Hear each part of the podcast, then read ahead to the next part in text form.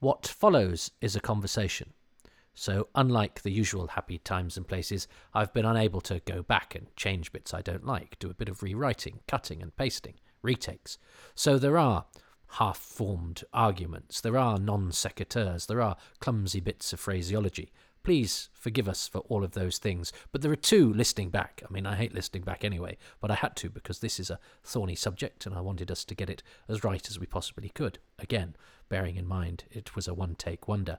There are two moments that have particularly vexed me. And uh, one is I use the phrase cards on the chest, which is a terrible mixed metaphor, and I've no idea what it means. But I want you to know that I'm aware of it, but I couldn't change it uh, because it is indelibly stamped uh, and recorded for posterity. I'm sure I mix many other metaphors, but that one. That one particularly stuck out. Uh, and the other one is I use the phrase middle class a lot to explain that I came from a, a, background where we were conscious of such things and probably a bit right on all of that. But uh, uh, listening back to it, I use it once too often as a sort of shorthand. Uh, and I don't mean to imply that um, people from houses or, or environments that are either upper class or working class are any more or less uh, prone to be racist than middle class. I think I was using middle class as a self deprecating acknowledgement of sort of, you know, not to put not not not to dress it up wanky guardian reading types that's what i was trying to allude to but instead but i, I kept um, stumbling onto the, the phrase middle class which as i say I, I, don't want anyone to take away from that uh, being that people think I think that middle class people can't be racist. In fact, uh, I, I, know of uh, racism manifesting itself in middle class uh, environments in a way that they themselves wouldn't necessarily think of as being racist. So middle class is, I think, unfortunate. I meant kind of, you know, what, whatever impression you get from me, you know, artsy, Guardian reading, lefty liberal type of environment. So yeah, I was just just listening to that, it stuck out a little bit. There's probably loads of other bits that, as I say, we we get wrong, or you could you could take the worst possible implications from because of clumsy phraseology. But don't, you know, go with the arguments, try and engage. I'll be very, very grateful.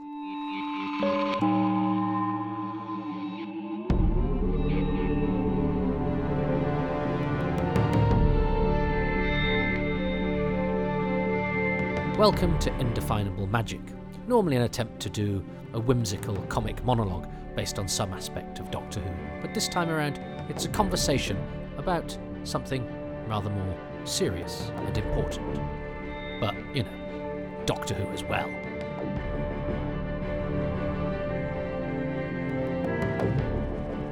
Tonight's episode Time and Race, Presented by me, Toby Hadoke, and with a special guest, Professor Tom Attah.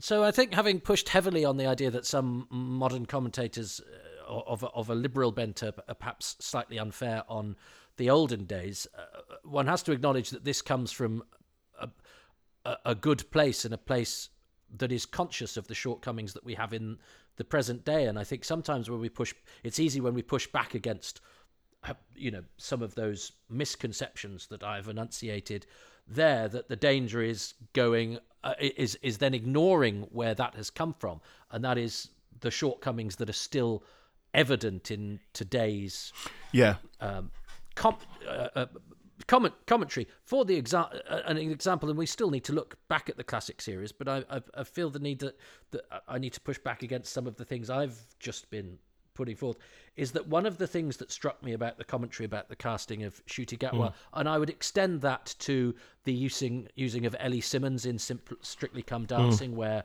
uh, a, a, sh- a, short person um, was was seen in the set, a small person, forgive me, was seen in the same way as some of the commentary about Ncuti Gatwa was, as some sort of imposition on the norm. What you talk about as othering. Mm. You know, this commentary is saying, oh, now we're having to put up with this, which to me is the very argument. That sort of commentary is the very argument for doing it, Uh, because yeah. the very argument to say is the minute you stop saying a small, a short person dancing on primetime television, or a person of color playing a benevolent hero on television, as soon as we that you you stop seeing that as an imposition on your template of what is in inverted commas normal, then the job has been done. exactly. But clearly, the job hasn't been done because you're making an issue of it. um, you know, who, whoever you are, the commentator in, and, and there was that. I, I'm- I don't need to give people the oxygen of publicity, but there were comments, uh, quite and quite a lot of them, uh, of those ilk with Ellie Simmonds and and of course with Ncuti Gatwa. Well, I think as when we spoke about this before, we you know we one of the things that we acknowledged. Well, there's two things pertinent to exactly that. One, that negativity gets more clicks. It's it's the you know that's if if you're saying something contentious or provocative or um, combative, then you are more likely to get some sort of traction for your YouTube channel, for your TikTok, for your for whatever bit of social media it is that you're attempting to monetize or gain notoriety through, or what's it called, or to gain clout through. Thank you, my students, for explaining to me how to talk about these things. Um, so yeah, negativity sells. It absolutely sells. Um, but the people who are making those arguments are being, I think, entirely disingenuous because this is something that, that we talked about before, which is to say that Doctor Who is a product of culture. It doesn't dictate how culture works. Dancing on ice or strictly come dancing doesn't dictate the makeup of the of, of the country. But what it does do, if you have a short person, uh, a short person dancing, and they're not wearing some sort, they're not wearing a costume which, um, or being asked to fulfil a role which already exists for them in culture. They're just being people. Then this is the way. To me, this is what we should be aspiring to. If we are, you know, if, if I am a true Doctor Who, this this is the no true Scotsman fallacy, isn't it? Um, but if I'm a true Doctor Who fan, the central tenet of the show is inclusion and diversity and change. Um, and if I'm not willing to accept that, then I need to think very carefully about how I'm supposed to enjoy this show. I, I mean, yeah, and I've you know I've talked about this at, at length about how how the show's liberal doctrine is to me one of its strengths. However, hmm. I have having emerged from my uh, you know sheltered upbringing where I only encountered one black person, I also didn't encounter any Doctor Who fans, hmm. and I was quite surprised as I go. There are Doctor Who fans for whom, and quite legitimately, the hmm. show is an escapist Yep. adventure full of zeal, fun, and jeopardy, Yep. and they don't want to, to, to, to use a phrase, a leaflet handed out to them with that. Do you know what I mean? That, that any mm-hmm. any liberalism we take from it might be one, you know, in, in, intellectual navel gazing.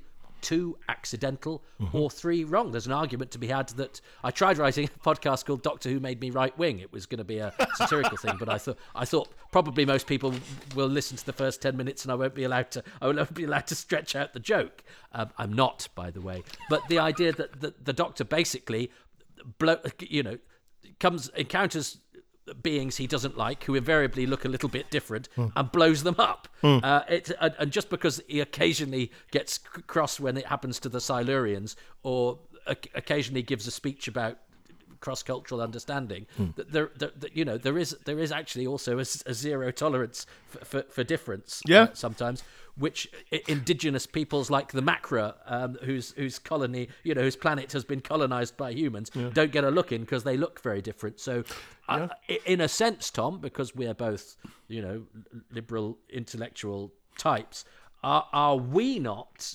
Um, creating Doctor Who in our own image, and there are people out there who just go, "It's tea time family entertainment. Get your politics out of it." Yes and no. I mean, it, it, it, you know, the obvious. Yeah, there's okay. That's quite. It's, there's a lot in that to unpack, and so, I mean, I immediately think of well, shall I not watch the Green Death then? Because it's got because it's got this very strong environmental message. Should I not watch? Um, well, should I not watch any any story? Because at some point, someone is being oppressed. But I, but, but, but you know, okay. All, all I can do is let is let child Tom talk, which is to say, I worked out by about 1979 that the Doctor would ar- there would be an injustice taking place. The Doctor would arrive, and speak to both parties, trying to get them to trying to get them to work. Someone on the oppressed, sorry, someone on the oppressor's side would say, "Oh my God, you're right. We've got, we've got to stop this," and they would work together so that the greater good was served. That was the story over and over and over again. Um, and so it becomes where so it becomes where do you well, not where do you draw the line but but where do you stop the analysis if it's um, someone it, it's an adventure story so someone's got to be an antagonist and someone has to get their comeuppance. But the unique feature of Doctor Who I think and this is probably what um, what Peter Davison was referring to is generally generally the Doctor doesn't do it with violence. He tries to do it with reason.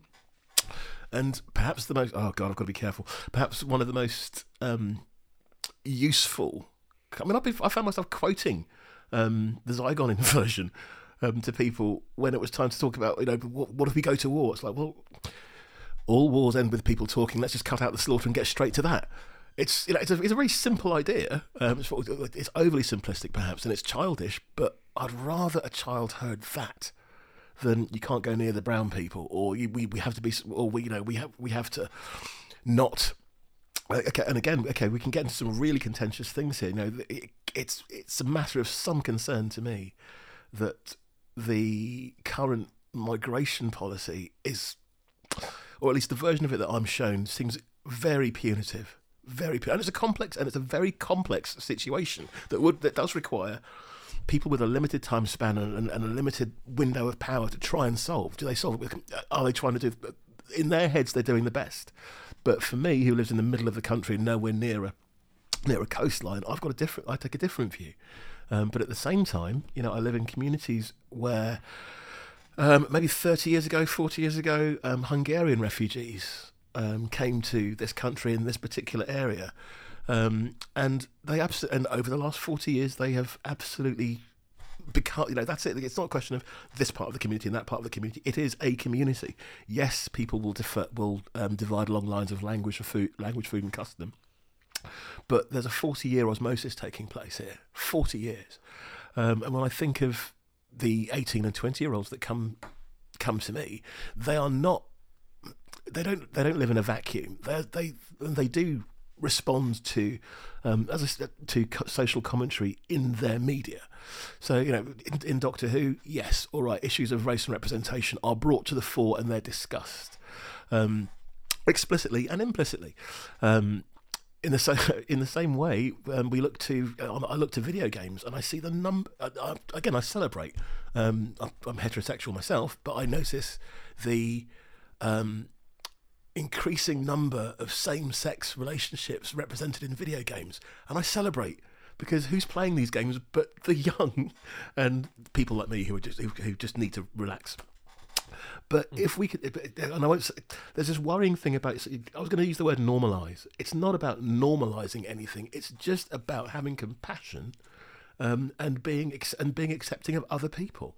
I think if there's a lovely line from Will Self which said, if we could see people in four dimensions, we'd see the detritus and the pain um, and the worry that they carry that every one of us carries with carries with us, and we only share that with people who we trust very very much because we're always showing we're always showing a good face.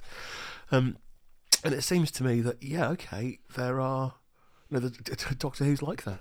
It's it, there are moments where it's made a misstep, but I'll go back to what I said before. Doctor Who is a cultural product.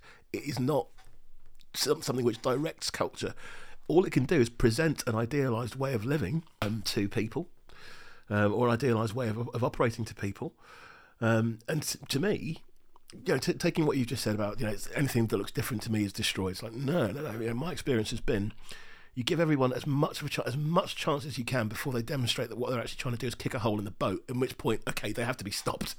Um, but all the way up to stop kicking a hole, all the way up to that point, it's like stop kicking a hole in the boat, stop kicking a hole in the boat, Stop kicking a hole in the boat. Get out of the boat. So you know, you give people chances and you give people the opportunity to improve or to, or, or at least you try and understand why they're doing it. You know, I'm kicking a hole in the boat because I've got this bizarre condition, which means I think that wood is trying to kill me. No, it's not trying to kill you. It's just a boat, and if you kick a hole in the boat, we're all going to die. Um, I think I've, I've, I've, gone a bit um, off topic there, But, my, but what I'm getting at, it, you know, it's the central point. The first point I made: Doctor Who is a cultural product. It is not culturally directive. It can influence individuals, but that's you know. But to say um, because I watched Doctor. I love the I love the conceit. Doctor Who made me right wing.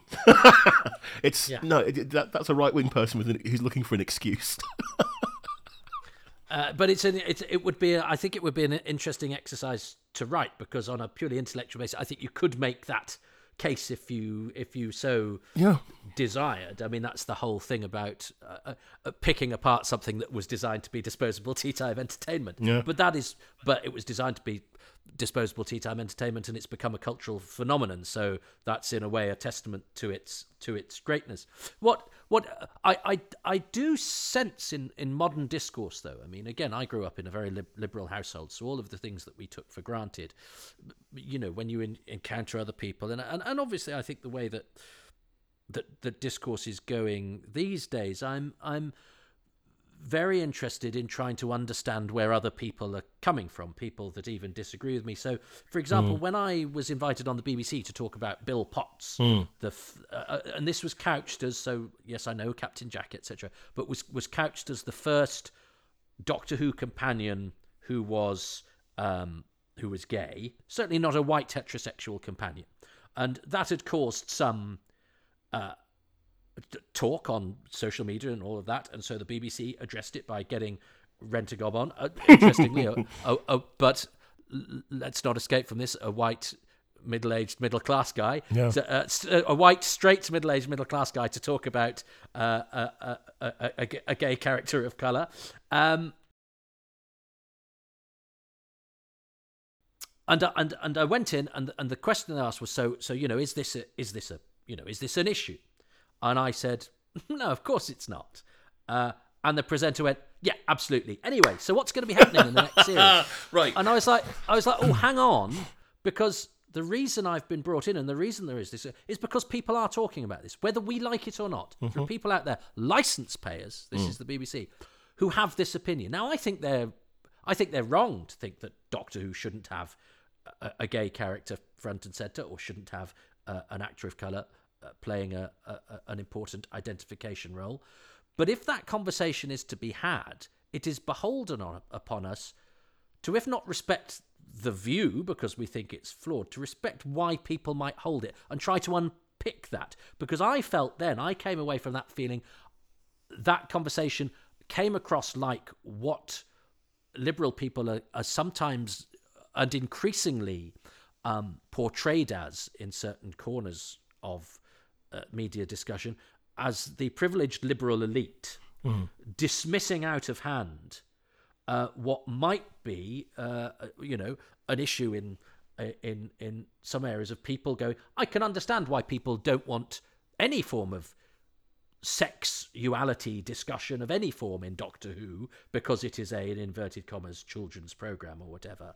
Um, I, again, I think they're wrong, and I don't think uh, uh, acknowledging the existence of gay people is in any way going to encourage anybody to be gay, or, or, or and even if it did, if that would be a bad thing. But I, I, I, I, I would, re- I would reject the. Uh, I, I would reject the suggestion that people become gay because they're encouraged to by television programs. What it might do is it might represent somebody who harbours those feelings and make them feel confident and and and make them uh, uh, more self assured in that, which is a, a positive and a good thing.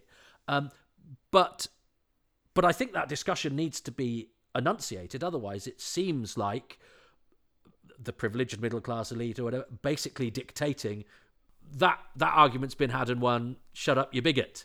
Whereas I think it's much more complicated than that. I would agree with you. You know, the whole again, if you know, the, the idea is to hear all voices and to make a decision based on the experience of, of experiences of all present. Um, you know, a, a viewpoint that I've heard expressed around specifically this, I think you know, you began to touch on it earlier on, is that you know, for, okay, generally speaking, not for everybody, but for many people, the chi- their childhood is an idyll- is an idyllic time, and the things that we go to for comfort not exclusively, but in many cases, come from our childhood. Of course, there will be exceptions, but you know, we we worked out what our favourite food is. We we know our favourite music, and if you are, you know, if you're in your thirties, forties, fifties, older. Then, okay, then it, it can be really comforting to go back to something from your childhood, and attempt to to experience it in the way that you first did when you were 18, 15, um, 12, 10, whatever it was. Doctor Who falls into that, which is to say, you know, I think you know Doctor Who for me, it's it's it's a lovely, it's a wonderful childhood memory. When when, everything, when everything was changing, Doctor Who was absolutely there. And if you get too, and if you become too rigid about that, which you know Doctor Who fans can do, um, then any change to what you've understood and what you loved can be received in a very defensive way. Um, whether or not that change is actually a threat, it's like, oh well, suddenly the doctor's female, but the doctor was always male. Suddenly the doctor's black. Well, the doctor was always white. Was always, was always. You know, you know my own. You know, it's a bit like it's a bit like buying buying children a pet, so they engage with the idea of um, of, of, passing and mortality. Um, you know, the, if you're going to learn something from Doctor Who, it's that change is inevitable, and it's generally and whether or not you like it, it it's that Colin Baker line, isn't it? Um, change, um, and it seems like a moment too soon. Now, again, that whole moment in Doctor Who history is again fraught with nuance and difficulty because of what happened with. Um, Colin Baker's time, and I, and, I, and so I offer the, the usual caveat of, and oh my goodness, thank thank you know, thank goodness for Big Finish because then the actor can blossom and bloom and he does the job, you know. Um, and again, how great to see him in uh, Time of the Doctor. It's just brilliant. Well done. There he is. No, no makeup. Wonderful. Just I am the Doctor. But yeah, people are very protective of things that they hold dear, and so again, this is this is not specific to Doctor Who fans because I see a lot of I do see fandoms where they get really angry if something changes.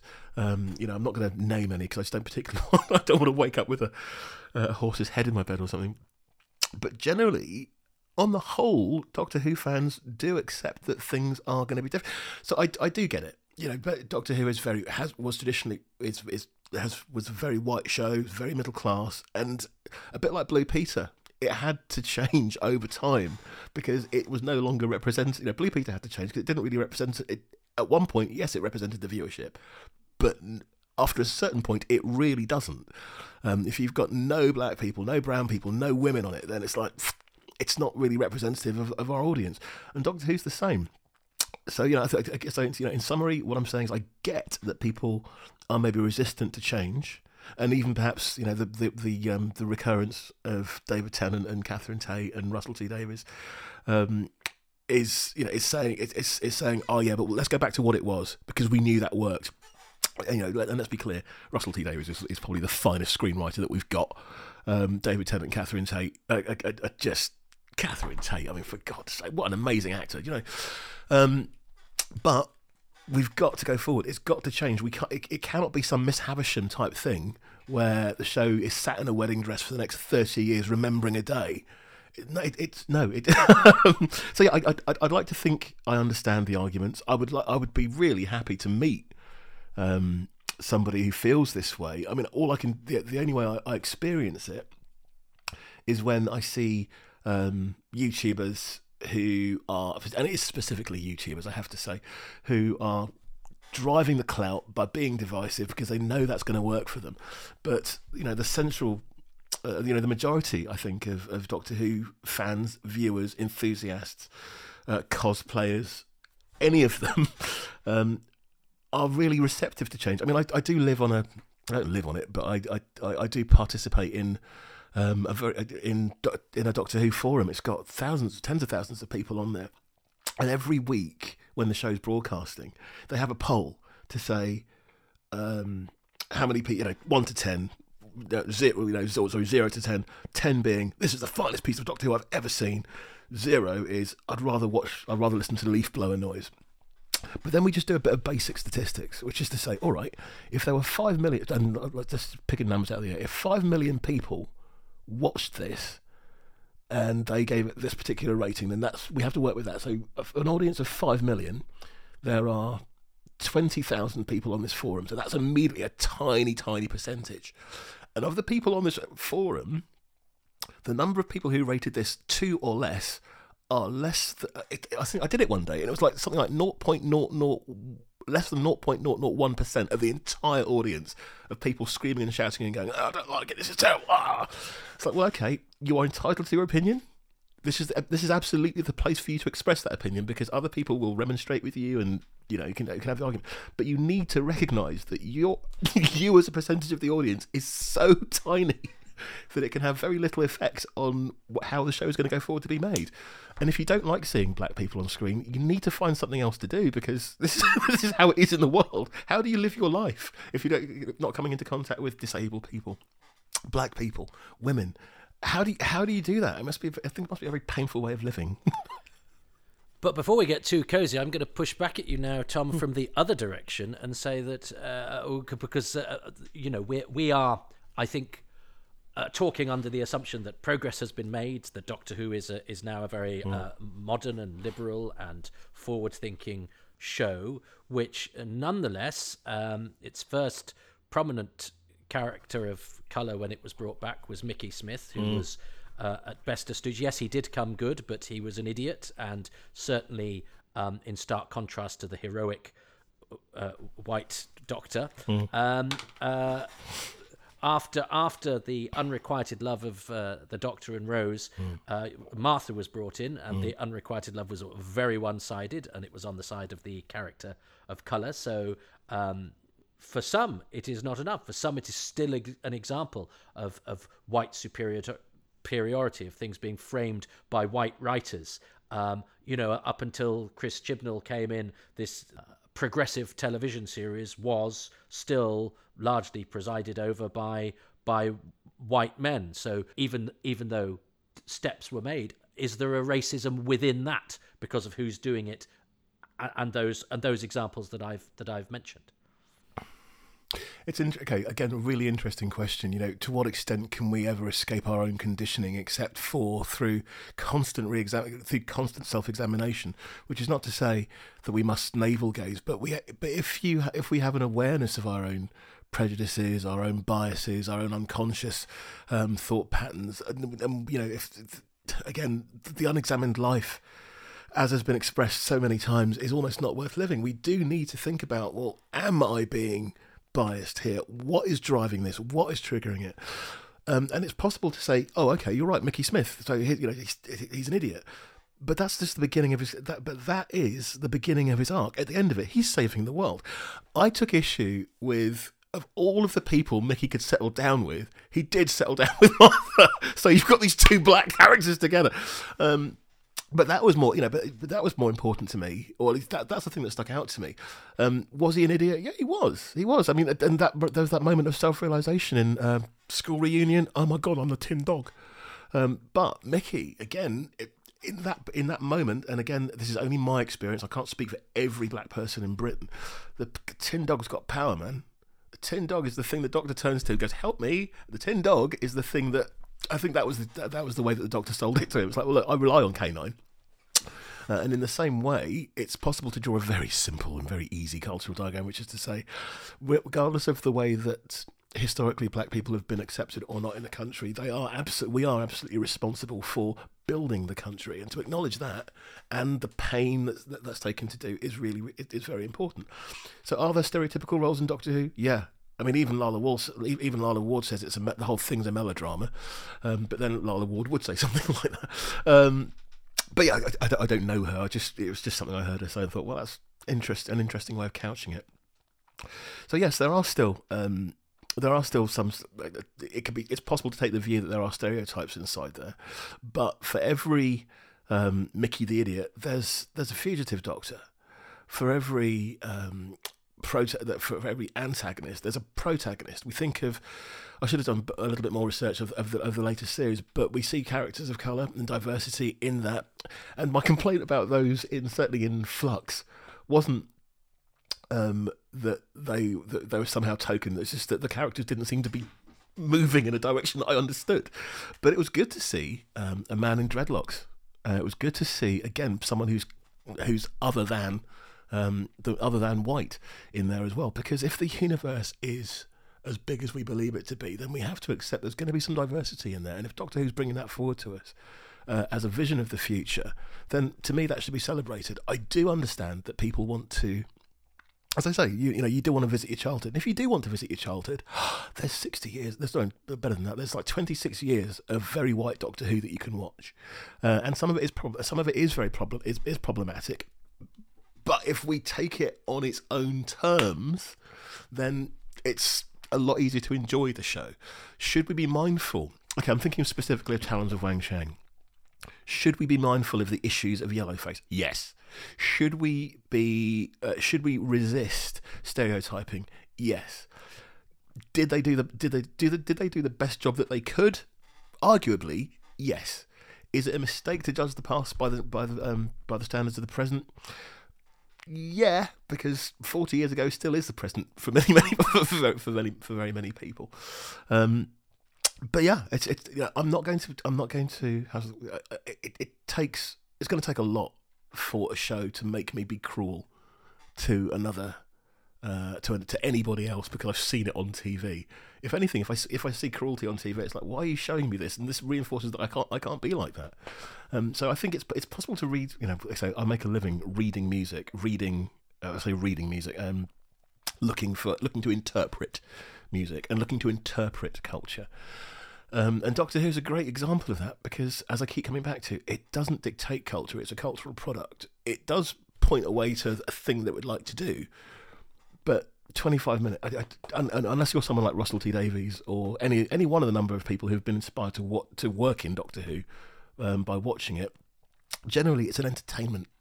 Uh, you know, um, but to me, I celebrate that this particular entertainment at the very least, is, is offering us a vision of black masculinity which is expansive, inclusive, heroic, and isn't necessarily drawing on a particular stereotype. Um, I, I, wait. I, um, I, I didn't really catch it in Jodie Whittaker's tenure. Um, a line along the lines of something like Peter Davison's line in The Five Doctors, I'm not the man I used to be, thank goodness. Um, you know, I think there was something like that in Jodie, but uh, as as as Morgan Freeman says, how do we talk? How should we talk? How should we deal about Black History? About with Black History Month? Stop talking about it. Just get on with it. You know, we do every day. You know, we we you know, and when I say we, I could, that could easily be read as black people, but people who are inclusive and recognizing uh, and who are sensitive to um, other experiences.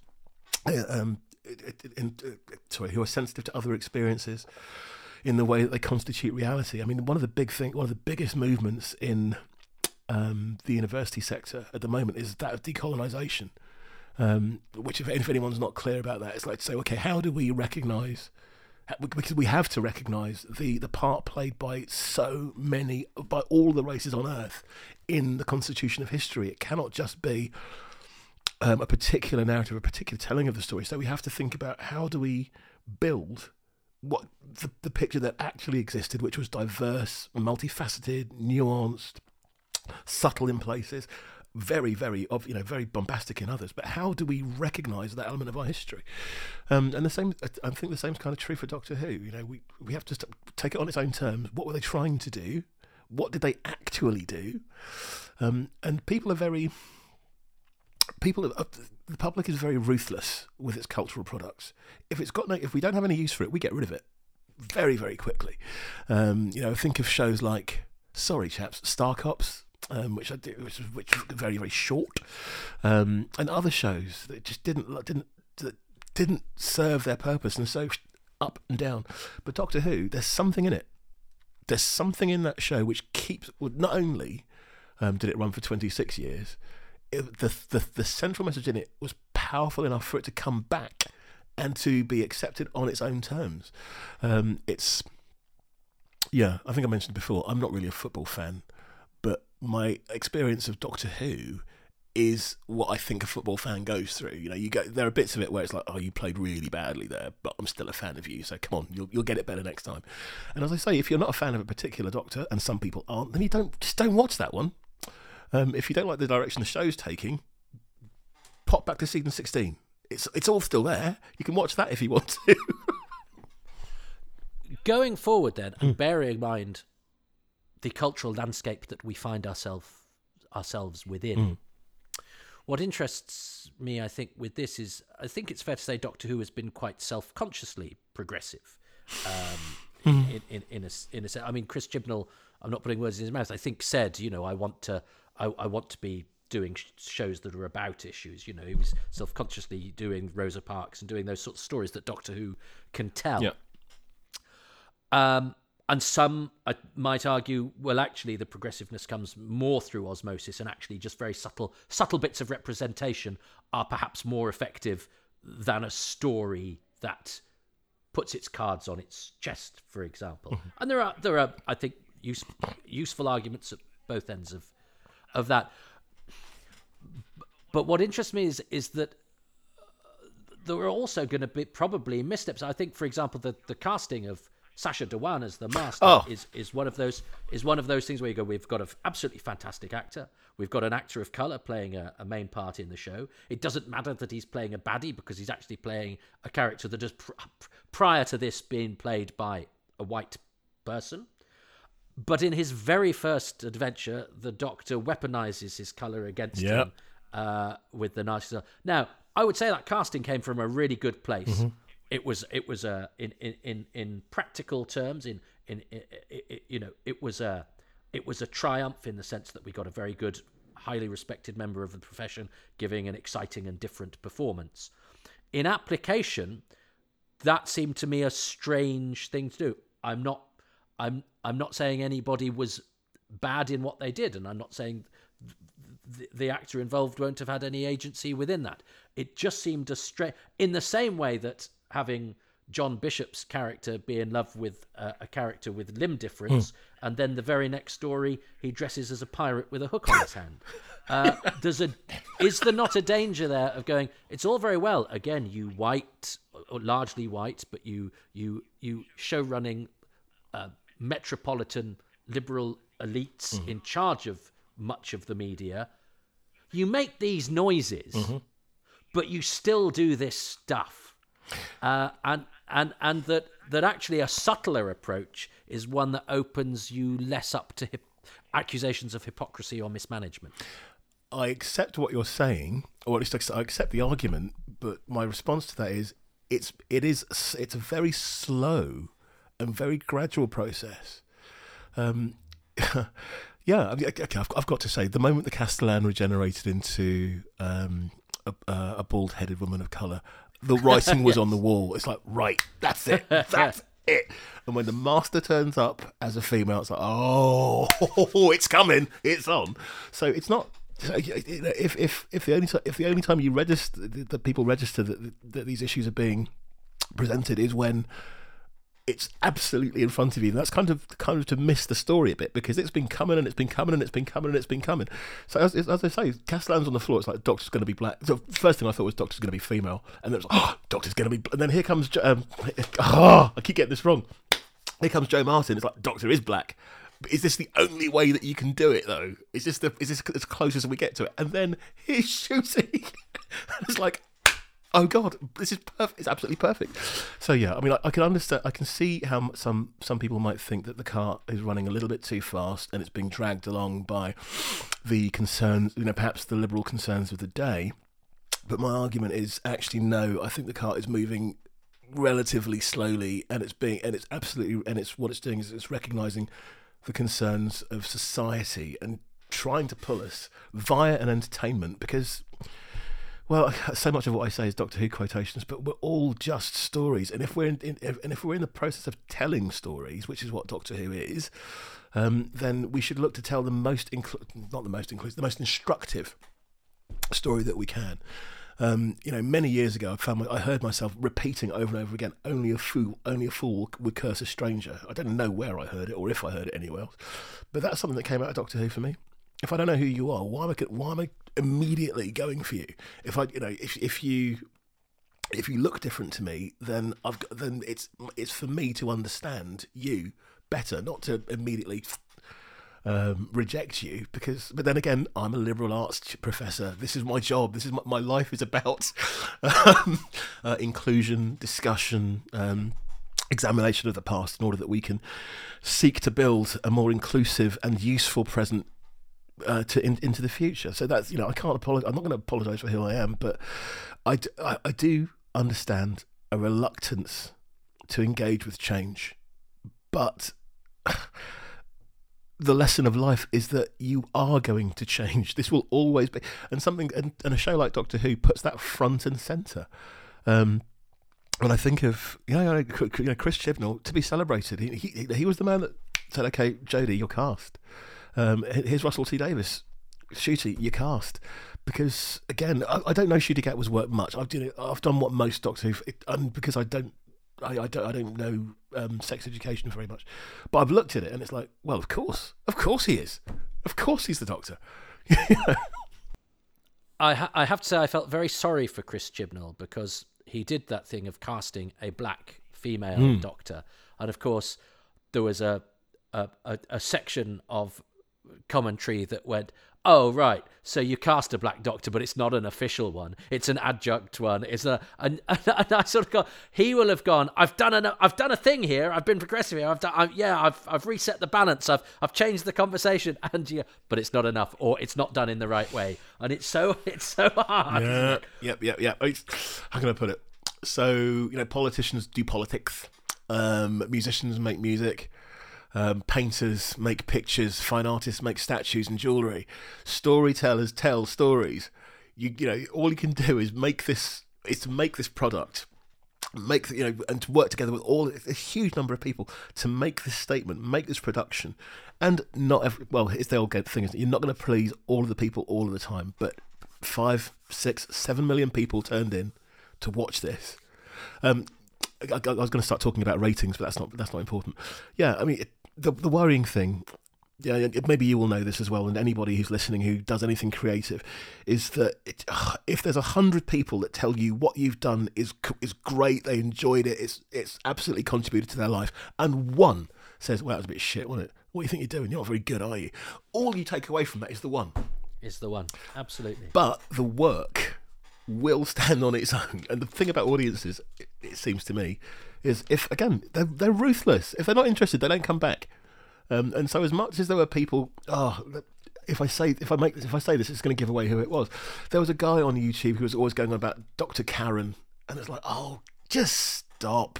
If you don't like it, don't watch it. And what you know, but then it became, hang on a minute. If I don't like what you're saying, I don't have to watch you either. So off, you know, off it went. So yeah, it, it's. Huh.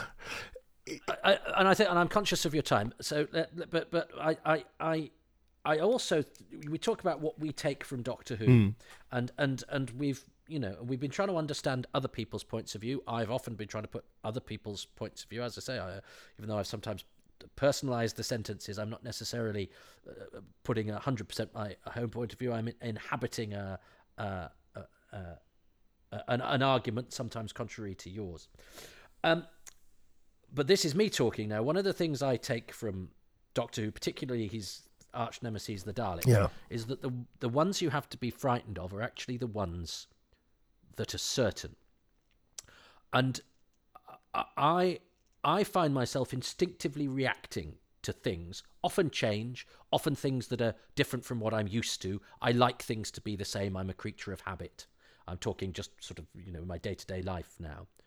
And then when I stop and think about them, I think, oh, that change doesn't actually bother me and actually might give me a point of view. But I have to stop and I have to intellectualize it. But I do that because I'm a navel gazer. I'm not one who's short of, as you can tell from anything that I've done if you've had the misfortune of listening to it. If I, I, I go down different paths and alleyways in order to cover all bases. I enjoy it. And that's what we, and and and that is you know what we are it, it, it- you know how whatever change we want to make actually the change has to come f- the the one thing we can we know we can change more than anything else society the program that we love the attitudes of others hmm. is ourselves. Yep.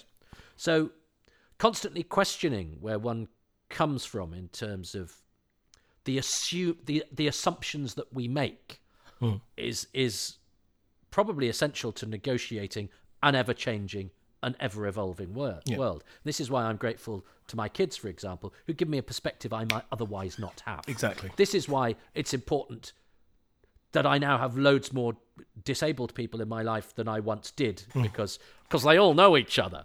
Um, but you suddenly get you suddenly get perspectives that you otherwise would have been denied, and this is Yeah. where representation Yeah. comes important. If if people that you might not otherwise encounter are represented on your screen, not necessarily in a proselytizing way, but just in terms of being there, you might change your view or you might change your outlook.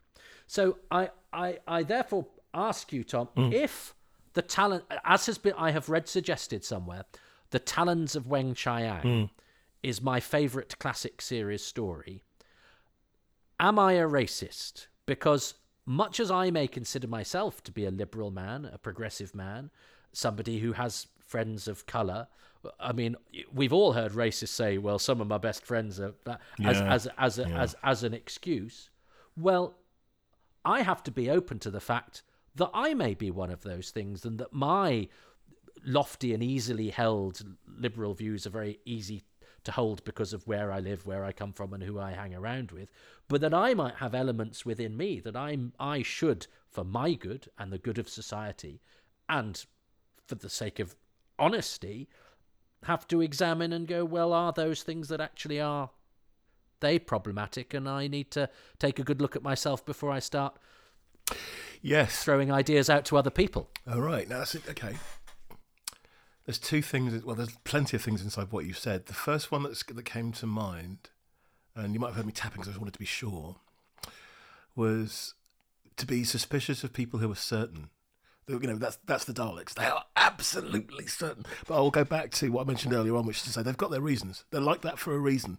And you know, part of our compassion for the Daleks, if that if that's the word, is understanding that they're like that for a reason. You know. Um, Similarly, they're frightened. They're frightened. Oh, all you hear in the in the voice of a Dalek is fear. Exterminate! Get it away from me! Get it away from me! We are in charge. No, it's like, yeah, okay, okay, calm down. Calm. But again, they're like that for a reason. And you're right, it's fear. And you know, that's again, that's one of the. Well, I've got to be careful how I phrase this, but one of the things I've always th- thought about people who have have issues around race, and we haven't really we didn't really get to this idea about race being a social construct, but maybe another time. Is what are you frightened of? What do you think is going to happen if you just listen, if you just look, if you just eat the food, if you just listen to the music? What do you think is going to happen? How? Because it seems to me that are you or people who are homophobic or transphobic? What do you think is going to happen if you are secure in your identity? Why would you be worried about what someone else is doing on their own time? Um, I mean, there is something I could say there, but, but, okay. One of the greatest compliments I've ever received was to be, oh, okay. I've been asked out by a couple of people. It's quite nice.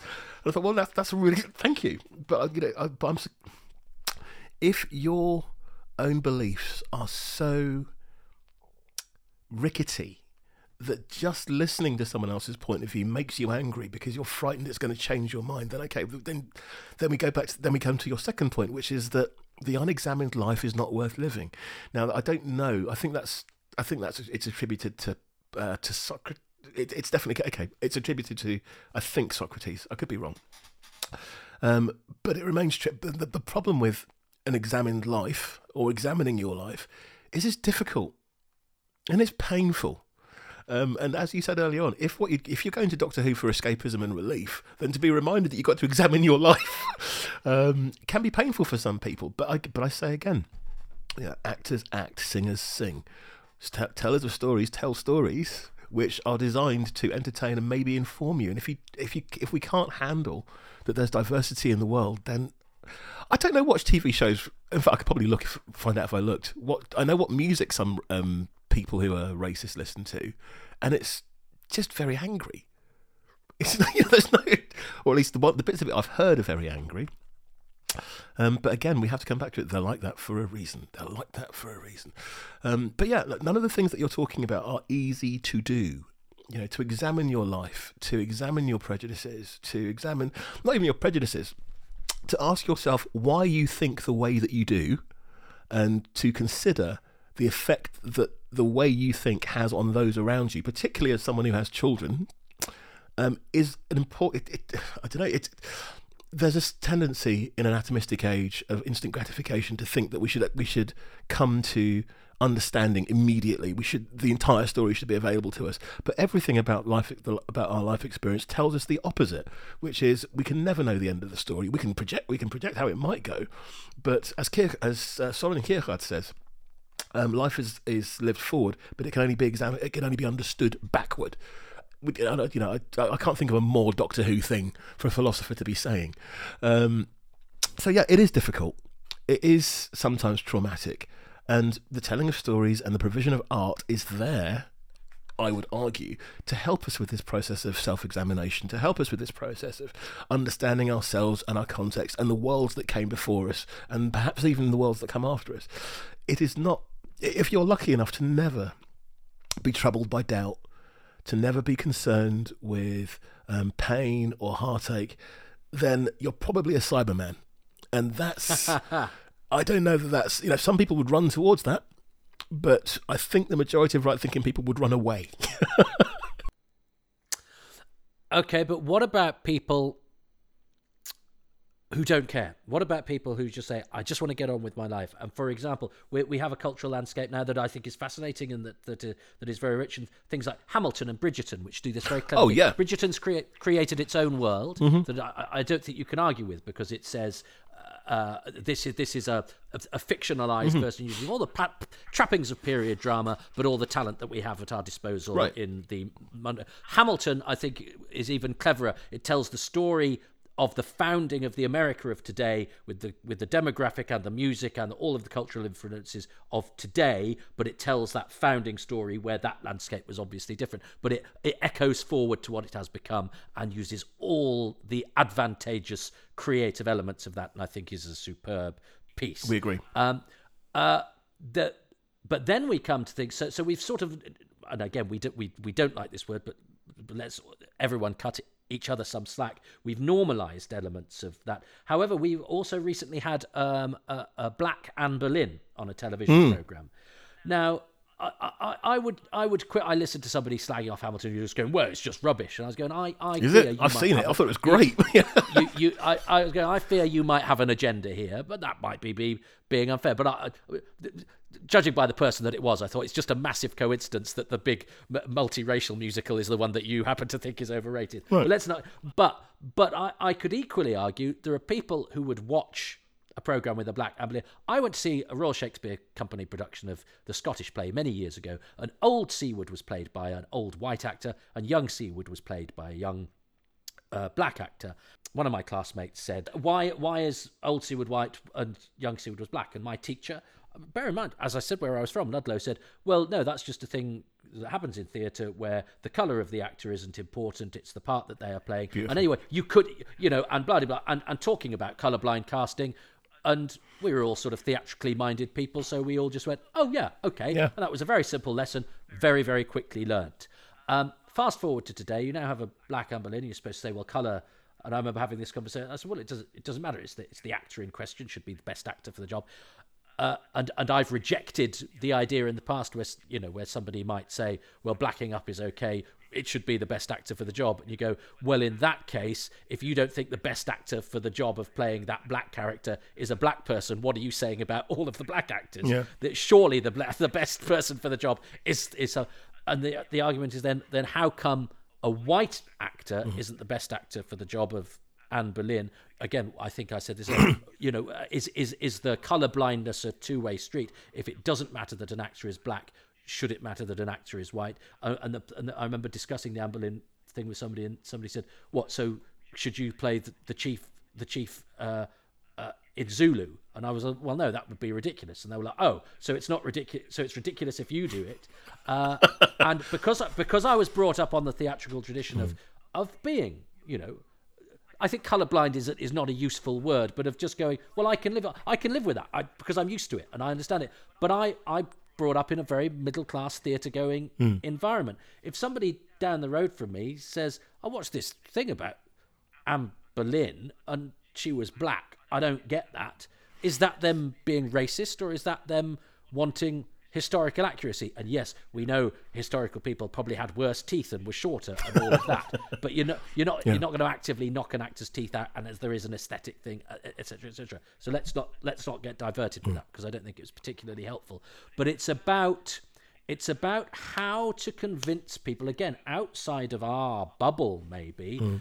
that um, we don't have double standards in some of these regards. Hmm. Again, it's that going back to examining your own beliefs Mm-hmm. um, and and scrutinizing them in an honest way, and that they might have contradictions. Because I do sense a contradiction there, although it is one that I can happily live with, Hmm. because I think progress is sometimes involves those sorts of compromises, and what comes out of it is more representation, and that's fine. I equally wouldn't scream racist at somebody says, if I watch historical drama, I want all the people to be played by people who were the colour that that person was in history. Well, okay, now that's really interesting because you know there is a considerable um, and persistent argument about the whitewashing of history. Where are the black people in history? Because we were there, we black people are there, but it's not necessarily front and center in the telling of it. In the first instance, um, in the second instance, um, um, do we think about any historic, any history, and any, and definitely any okay, we'll we'll, we'll, consi- we'll confine ourselves to academia for the fir- you know initially, but any history of anything tells you two things. It tells you about the period that's been being written about, but then it also tells you about the period that that thing is being written in. So if we expand that to cultural um, cultural output, then okay, it's possible to look at um, this um, this Black Anne Boleyn that you're telling me about and say, well, okay, objectively, I know that Anne Boleyn was not a person of colour.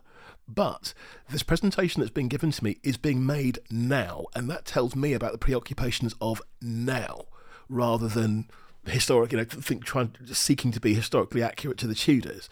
Um, you know, every um, uh, depiction I've seen of Queen Elizabeth I all seems to be based on a single portrait of her and, and, and a couple of speeches that she made.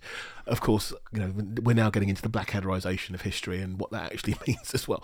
Um, but yeah, I mean, it, it, it, does watching this make me racist? No. Does own, does, does owning a, a baseball bat make you a, a bludgeoning murderer? No. It's about what you do with the information and how you carry it forward into the future.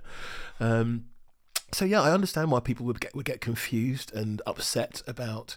Um, I, I, can see why. I, I, I don't agree with it, but I can see why they might take issue with a Black Anne Boleyn. But if that's what you want, there's a History Channel full of this sort of stuff. Go and watch that. What you're watching, you need to understand that what you're watching is a fictionalized depiction of this thing. Um, and as I say, the thing that you know that, that underpins that for me is okay. You're talking to me about the period back then, but you're but you're also telling me about it in the language of now, and so the language of now tells me that this is what this is a concern for us. This is how we'd like to present it. Um, and there was also, I think I might, I don't know if I if I got this far. Um, there was something else that you were saying about certainty that's a bit worrying because a lot of that argument does come from this is the way it is, this is the certainty of it. But the reality is, if we are going to be truly evolved and luminous beings, we have to accept change. I keep coming back to the same thing. And I keep, and again, I should have done some more research, but I think it's Bertrand Russell who says um, the problem with life is that the people who are foolish are so certain of themselves, and the people who are who are wise are so nervous to say anything because wisdom says be quiet. um, you know, uh, this is maybe not a, a, a, um, this is not meant to be a dig at, at, at, you and I, but knowledge speaks, wisdom listens, um, and if you get into the habit of listening, then the the story that emerges becomes so much richer. Um, you know, to, to think of, um, yeah, just it's just that. I mean, to, it, yeah. Sorry, I, am sort of I'm sort of floundering a little bit because it's, it's, I'm just warming up to this to the topic of um, the history. That history comment about yeah, it's not it's it's talking about a thing, but it's also telling you about the now. And in order to really truly engage with art um, and cultural products like this, we have to accept that we're in the now. talking about all sorts of wonderful things. So, um, another favourite quotation of mine was "Nothing ages faster than a vision of the future." I don't know if you've heard that. Oh yeah, yeah, yeah. Which yeah. is uh, just uh, a profoundly wonderful statement. It's like, yes, so it does, except for when that future maybe is aspirational, because if you can look at something and think, yeah, that's that's worth aiming for, then you know, then that that's again it's not politics it's art. It's a story it's storytelling. And if you don't like the story it's possible to listen to other things. Um, i'm not sure how relevant this is but I'll, I'll, offer it to you anyway. There's a woman called jane elliott who does a lot of work in uh, race relations. And I won't, you know, she's so many wonderful examples. Look her up, Jane Elliott, double T.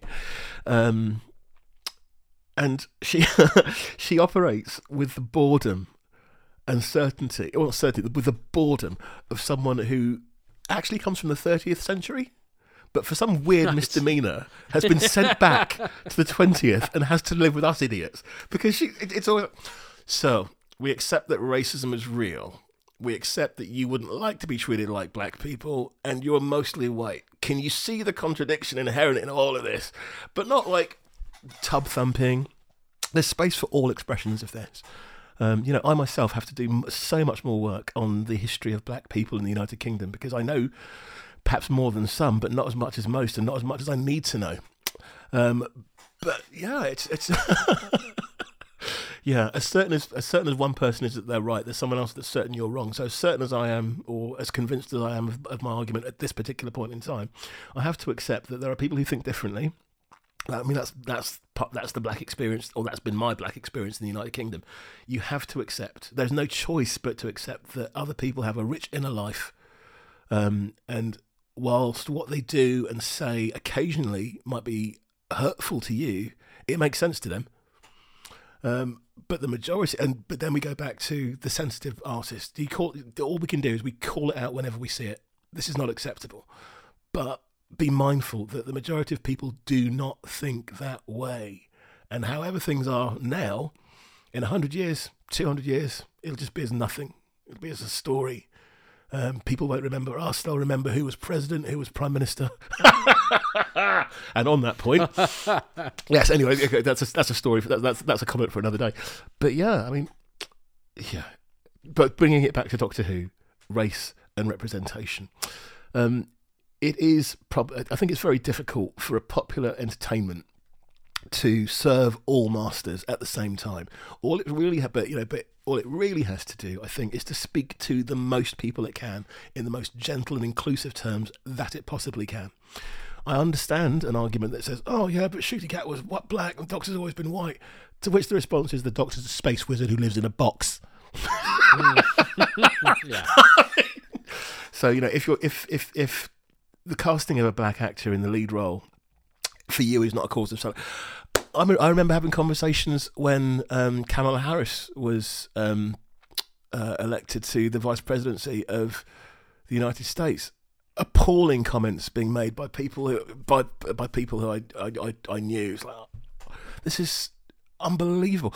Similarly, when Barack Obama became um, president of the United States, there there's some some very worrying things got said there, but this is the nature of progress. Here is Barack Obama. Here is Kamala Harris. Here is Ncuti Gatwa. And it must be very difficult. It must be very interesting for shoot for some, for Gatwa to be mentioned in the same breath as, as Barack Obama and Kamala Harris. But his potential to alter the world, or the, alter the perception of the world in just a tiny way, is enormous. You know, you know, if if people can go, oh, oh, so. Oh, okay. So you could be the doctor. You could be the doctor. They could. She could be the doctor. He could be the doctor anything which means that people and and, and this little magic trick isn't a magic trick to a younger audience or to an enlightened and liberal audience. They're just like, yep, the doctor's black now. That's it. Doctor was female last week. That's it. Doctor was white the week before that. you know, um, you know. the ne- Next week, the doctor may may. I'll use your phrase. Next week, the doctor may be uh, may have have um, limb difference. What a wonderful phrase. Um, so yeah, it's it's just about opening your mind. And again, if I, I question the Doctor Who fan who's so utterly resistant to this. I, I, have mentioned to you before I, when when Mel um, uh, when when, when uh, the, the show first came back, um, and there was the character of Mickey. I did see some deeply disturbing comments, and uh, you know I was, I was quite affected, neg- quite affected by. But then soon after, and I mean within a matter of hours, it was like, but wait, no, maybe minutes, but wait, I had to go looking for this and I found it in a place where I would expect to find this. So let me go back to the main forum. Ah, okay, yeah, the the usual arguments or the or the well rehearsed arguments about, um, you know, one of the one of the things that you offered. I come to this for escapism, not for not for being lectured. It's like okay, but it's a story about a space who, who wanders around doing good. Um, you know, if if you want to, you can take the view that okay, it's a fable about the hidden hand of white paternalism, but that's quite extreme when I've gone to the show for a, for a bit of light relief. Um, is the is Doctor Who ageist? All the all the like all the all the new doctors are under the age of fifty. Is it is he now ageist? You know, so, so it's it's possible to pick holes, and let's be let's be fair, a certain type of fan likes nothing more than picking holes. But uh, is there other things to other things to commiserate in Doctor Who? Yes, yes. Are some of the decisions that have been made? Maybe decisions that would be taken differently now. We mentioned Marco Polo. We've made we mentioned the talons of Weng-Chiang, and so on. Would, would you know? Would, would would would contemporary people do that differently? Yes. Are they trying their best? Yes, they are. Are they using the best tool they have to to tell the best story that they can? In my view, yes. And if I don't agree that that's what they're doing, then I can go and watch something else. I can go and watch the football. mm. Sorry, that that turned it into a bit of a rant. no, it's it, it's good, um, and I I like uh, to, just to pick up on the Anne Boleyn point. It's very interesting that that program, in fact, tomorrow it will be history, and tomorrow could be in 10 years' time. But it itself will be a piece of history. Yeah. Currently, it's a bit of present that we're wrestling, but it will be a reflection of the times in which we live, which I think is fascinating. The times in which we live are, are constantly evolving. And obviously, this was bred. I'm going to try and bring us to a conclusion now. And I'm firstly very grateful for your time because I'm sure you've given more of it than you expected. Um, uh, an, immutable fact of, of me is that I am a, a, a white person. You, uh, you've you talked very interestingly just now about how uh, the the what was it the people that are on that are saying the important stuff are are, are sometimes af- afraid to say it, and you can tell yeah, yeah. how I'm stu- how I've, I've I've I've in fact probably stumbled around quite a lot here because I'm conscious that my place in the argument uh, could lead me to criticism of one, you know, being the paternalistic white guy, or two, being the apologetic middle class white guy. Yeah, yeah. And and and and I think I've probably uh, inhabited both uh, of of those positions. Funny enough, in my trade now, it's become quite de rigueur for uh, comedians. I, I became a, an alternative comedian, for want of a better phrase, which was a backlash against the old racist tropes that were doled out that I thought were quite dangerous and reductive. Um, and we very much did very consciously social conscious stuff. I interestingly spoke to the daughter of a, a, television writer who wrote a lot of plays that were socially conscious and about um, black people, and she was like, "Please don't flag that up in what you're writing about him because that looks awkward to me because he was a white man doing that." A, now, when he was doing it, was a progressive thing to do. For her, it was a bit like, "I'm a bit." You know, there should have been black people doing that, and there weren't. And I'm, I was, so it's a, it's a, so, so again, you know, things landscapes change. I mean, the the landscape we have today, it is quite de rigueur for for comics to talk about the that all-encompassing phrase "white people." White people do this.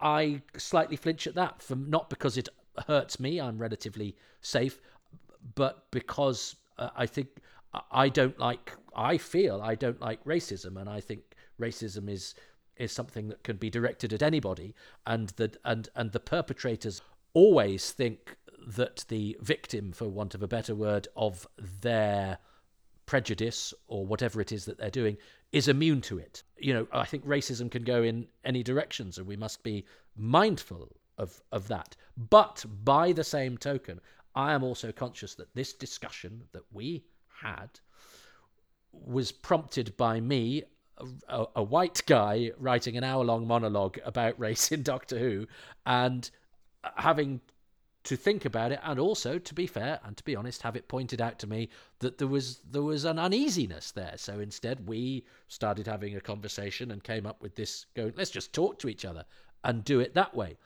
But bear in mind then as we come to the end of the conversation is there anything i could have done in this better? Is there anything that i've got wrong? Is there anything i need to learn as a result of our conversation from this process bearing in mind that I'm sure, as you've alluded to, there will be that at least one person who will say something which will be what will live with me forever rather than anything else anybody else is. But from your point of view, have there been any shortcomings, disappointments, or misapprehensions that I may have poured into proceedings that uh, I should go away and ponder? I don't think so. I think it's possible to. Okay, okay. On, on, on the ter- in the terms that you've described it, um, we talk, you start talking. You mentioned comedy. Comedy is life. It, it, has been said that comedy is life from a distance, and tragedy is life close. Tra- tragedy is life in close up. So when we think about comedians saying white people or this or this group of people or that group of people, okay, there, there's a, there's a scale there. I mean, you can go from um, I don't know. Anyway, it, it, it, it, you can go from Andy Zaltzman on the one on, on one hand, just this cricket obsessed, very fu- deeply funny man, to Bernard Manning on the other. You know, and I, st- I, I still drive past the um, the embassy club, and it's like, all right, fine. I just look at it and go like, okay, what did you represent, Bernard? Um, I don't. Th- I think the only thing it's really it's a mistake to talk in absolutist terms, which is which which is and it's possible to read your question in that way. The only as as as, as I think I'm emphasising, the only thing inherent in any of us is that we question. Uh, we don't go out with self doubt but we do examine our own lives and where does this line of thought come from and how do I do this? Because all you're, because it seems to me in asking the question, what you're demonstrating there is self awareness, which is all that we can require as, as, as, individuals in the world for the short time we're in it, is all that we can ask for. Um, which is to say, you know how you feel, you know what your inner life is, but you're also you also have an awareness in, and enough concern for the people that you are around to ask how is this being received and to reorient based on that. Um, as you mentioned earlier on, the most dangerous people are those who absolutely will not listen to anybody else.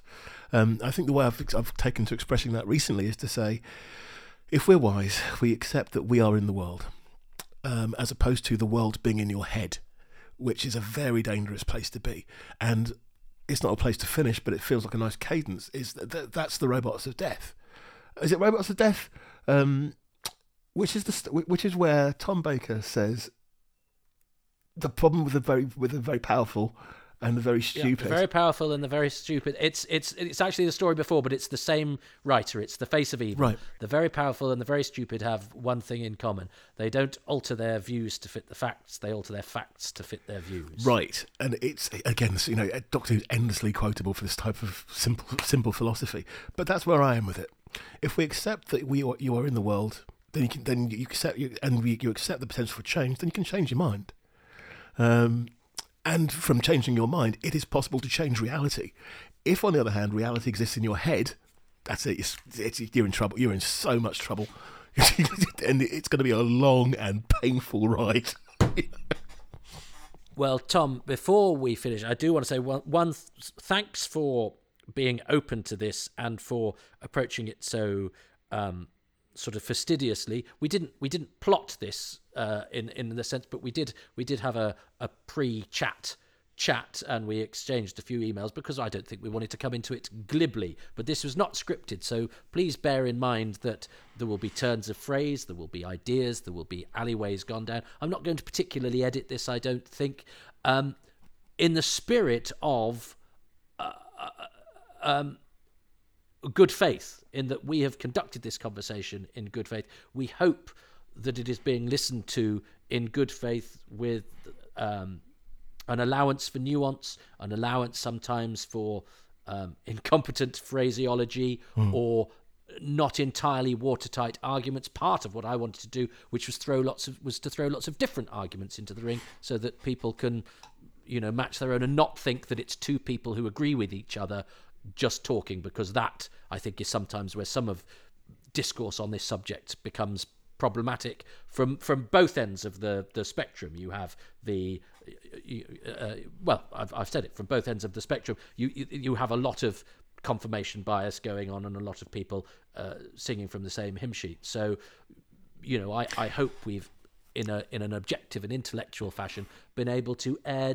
different points of view in order what is the truth in order but it but in order to um to try and feel our, and to, to, try, to, try, and feel our way around the topic which is sensitive yeah. to many and i think yeah. I, I agree with everything you've said there what i think yeah it's it, i think it's probably important to also um emphasize that okay this is two people just re- okay. So yes, you've you've been very careful and very consistent in saying, okay, this is not my view, but it's a view which we, you know which we could discuss. Um, you know, I do not. I am not speaking for anyone else by myself here. I mean, I've mentioned some certain um, certain elements of the black experience, um, such as I understand it, and that, that but that's all I you know all I can ever know is my experience. I can admit other people's, and that's the, the work of a lifetime. But it is possible to look at this and go, okay, from one, okay, well, Toby's from this ethnic background, Tom's from that that ethnic background. But what you have got are two middle aged two, two middle aged men talking about Doctor Who. So you know, there's, there's that huge commonality there as well. Very true. Um, well, I suppose then s- summarise, Tom. Not just, I mean, we the the subject and what we've just done. Uh, is it useful? Is have you said everything that you wanted to say? And um, well, let's and, just and, and do you think we've done it for you know? Do you, do you think our, our, our reasons for doing it are, are are sound and we've achieved our goal? I okay. So we said we wanted to talk about race and representation, and we've opened that up. And we, in fact, the key thing is we did say that this was not about providing answers to questions. It was to, it was about having the conversation in a way that others might feel moved to comment on, and or at least if they didn't want to comment, that they could go away from the from listening to this, thinking, well, okay, well that's something else to consider, and I can and I can now include that in my process. We, we, we said we wanted to talk about race and representations, and it's a huge topic. We've done it as well as we can in the time relative to Doctor Who. We've talked about the new series and the classic series, which is what we wanted to do. We talked about um, cultural products and how those are received, and which which I think we've done. But yeah, I, I, I don't, you know, it, it, it wasn't, this wasn't about solving the problem. It was just to have an open discussion about it and to be honest. So yeah, I've, I've, I've quite enjoyed that. If we have to do it again, then fine. Well, Tom, and I'm afraid no Doctor Who podcast, even one of serious intent and mutual understanding, could go without the question, Tom. I have to put it to you, and I'm sorry if it's a difficult and tricky one, but what's your favourite story? Oh, oh, there's two. There's two. Um, and I couldn't separate them. Oh, let me explain. Let me explain why, and that might help. My Doctor Who comfort food is the Pyramid of Mars, because everything is in that story. Uh, everything you need to understand the premise of Doctor Who is in the Pyramids of Mars. Time travel, movement inside your own timeline, um, alternate timelines, hist- it's pseudo historical. Uh, ah, it's as t- it's as tiny as I'm from 1980, and as huge as this is an entire Egyptian civilization on Mars. So yeah, um, I go to that for comfort for comfort food. But my other favourite story is the War Games, because I I knew of it. I, di- I didn't watch it till about 15 years ago, um, when I could when, you know when I could buy it and, and experience it that way. Um, but my favourite Doctor actor had always been Patrick Troughton. I mean, you know, you know, the consensus is that he's the, probably the most accomplished actor of, of all of the, in a in a in a roll call of accomplished actors. Troughton was maybe the one who the others hold up as being, oh, look at him. But the scope of the story, and I know it's a lot of escape, capture, runaway, um, capture, runaway, capture, runaway, but it was just glorious. And by the time we got to the the two parter that finishes it off, I was in tears when he got set when he got when he got when when the, when the doctor got sent down. Um, so yeah, I, I enjoyed that. Um, now, one thing, the other one I'd probably sit through again would be the Daleks Master. I, I can't watch it, can I listen to it. But the Daleks Master Plan, huge, epic, giant sized story. That's ah, it's wonderful. But yeah, if I had to pick one, Pyramids of Mars. Pyramids of Mars. Well, I love the fact you chose Pyramids and the War Games because the War Games has a genuine actor of colour playing a very positive uh, black role, Rudolph Walker, and uh, the other one has a white actor pretending to be an Egyptian. So you've you've e- Yeah. even in your two choices, you have covered the issues of the day. Tom, I'm really grateful at this, in this the spirit uh, and uh, brilliance that you have and insight that you have brought to this, and, and thank you for allowing me to to, to, to, to, to, to, to to do it with you. Thanks, Tom. It's a pleasure, man. It's, it's a pleasure. Thank you very much for the invitation. It's cool.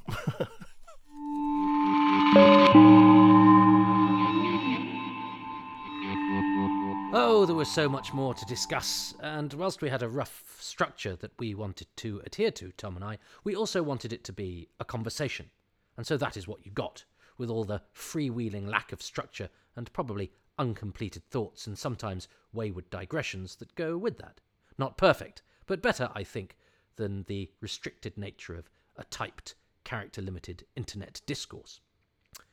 Even now, things are coming to me that I wish I'd said. We didn't mention cotton in the mutants. A story with a fantastic idea at its core. Earth, i.e., the British Empire, interfering with the natural development of a planet, and that has catastrophic effects on its people. And in that story, there is one of the rare 1970s black actors, Rick James, playing Cotton. Now then, is his name deliberate? Did they deliberately cast a black man in that role, his moniker echoing the cotton fields traditionally picked by slaves? A bit of nominative subtext. If it's deliberate, it seems potentially uncomfortably on the nose. If it's a mistake, well, that could be equally discomforting. What were they thinking? What we do know, however, is that a black actor was sought to emphasize the colonial aspects of the story. Laudable intent. Indeed, would we be more or less comfortable had all of the indigenous Solonian characters been cast as actors of colour? That, too, would now have its own ramifications. But it's an attempt to put a rarely seen black face at the centre of the action, the casting of Cotton, and that, it's fair to say, also backfires, because the actor in question, Rick James, is, bluntly, terrible.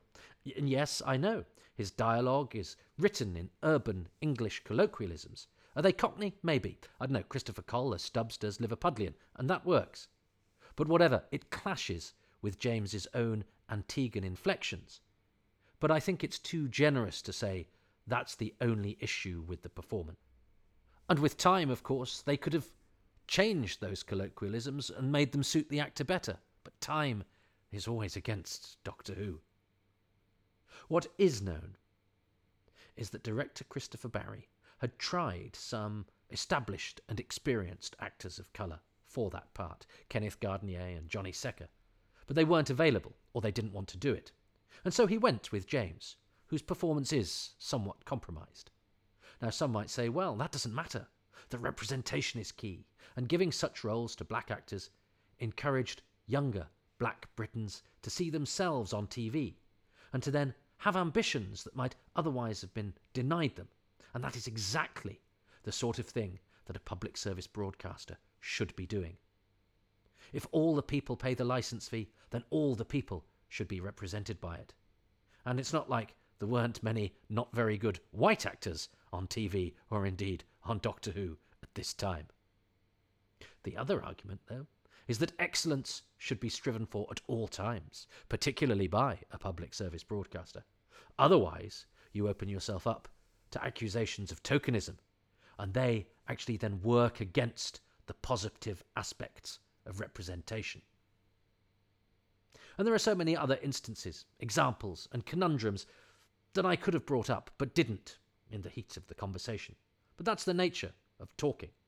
But I hope that what we did do was at least delve into some interesting areas, and that having Tom talking provided much more context than I ever could. I wanted to illustrate, though, that we only scratched the surface, and that this was no way ever going to be a definitive assessment.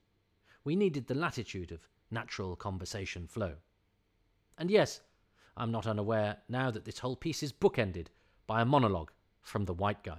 But that's because this is Toby Hadoke's Time Travels, and I needed to slightly adhere to the usual format, and also because I wanted an opportunity in this postscript to thank Tom for his game approach to this, and to thank you too for, I hope, listening to this in the manner that it is presented, with openness, with acceptance of nuance, and, you know, an acknowledgement that this stuff isn't necessarily easy, that sometimes we get it wrong. But the people getting it wrong isn't necessarily the end of the world, or a sign that they are evil. Only by getting things wrong, after all, do we know what is right. Mostly, to be honest, I hope this was interesting and entertaining. That's the main thing. And the same could be said for Doctor Who. But if it makes us talk to each other as a result, well, then that's surely a bonus. Thank you for listening to Indefinable Magic. Race and Time, or Time and Race. I couldn't decide, so I called it both on different occasions. Shows how even handed I am with both sides of the argument. I'm Toby Hadoke. I'm the presenter of this podcast, and my special guest on this occasion was Professor Tom Attah, who can be found on Twitter at Dr. T. Attah.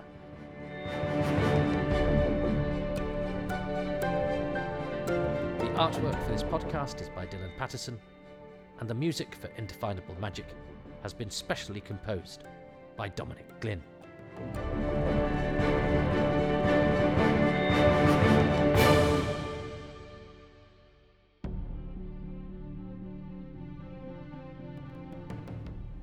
I will be forever grateful to the patrons who make these podcasts possible, and they include Stephen Moffat, not that one, and Ruben Herfindahl, David Trainier, Frank Shales, Risto Matti Cirillo, Barry Platt, Adam Parker, Graham Knott, Kevin Murdoch, Roland Moore, Nathan Martin, Philip Marsh, Gavin McLean, Ian K. McLachlan, Joe Llewellyn, Ian Key, Chris Hyam, Siobhan Galichon, Jason Gorman, Paul Dunn, Chris Dunford Kelk, John Deere, Grant Davidson, Richard Chalk, Paul Cook, Jenny at Bluebox 99, Nigel Bromley, David!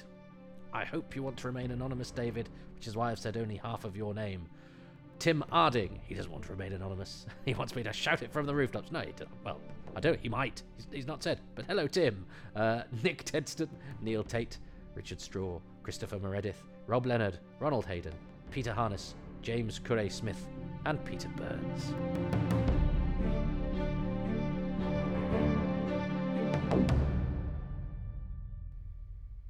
you can go to patreon.com forward slash Toby Hadoke, and that is where you discover how to get your name read out. It's fairly simple. You become a patron, which you can do from as little as £3 a month.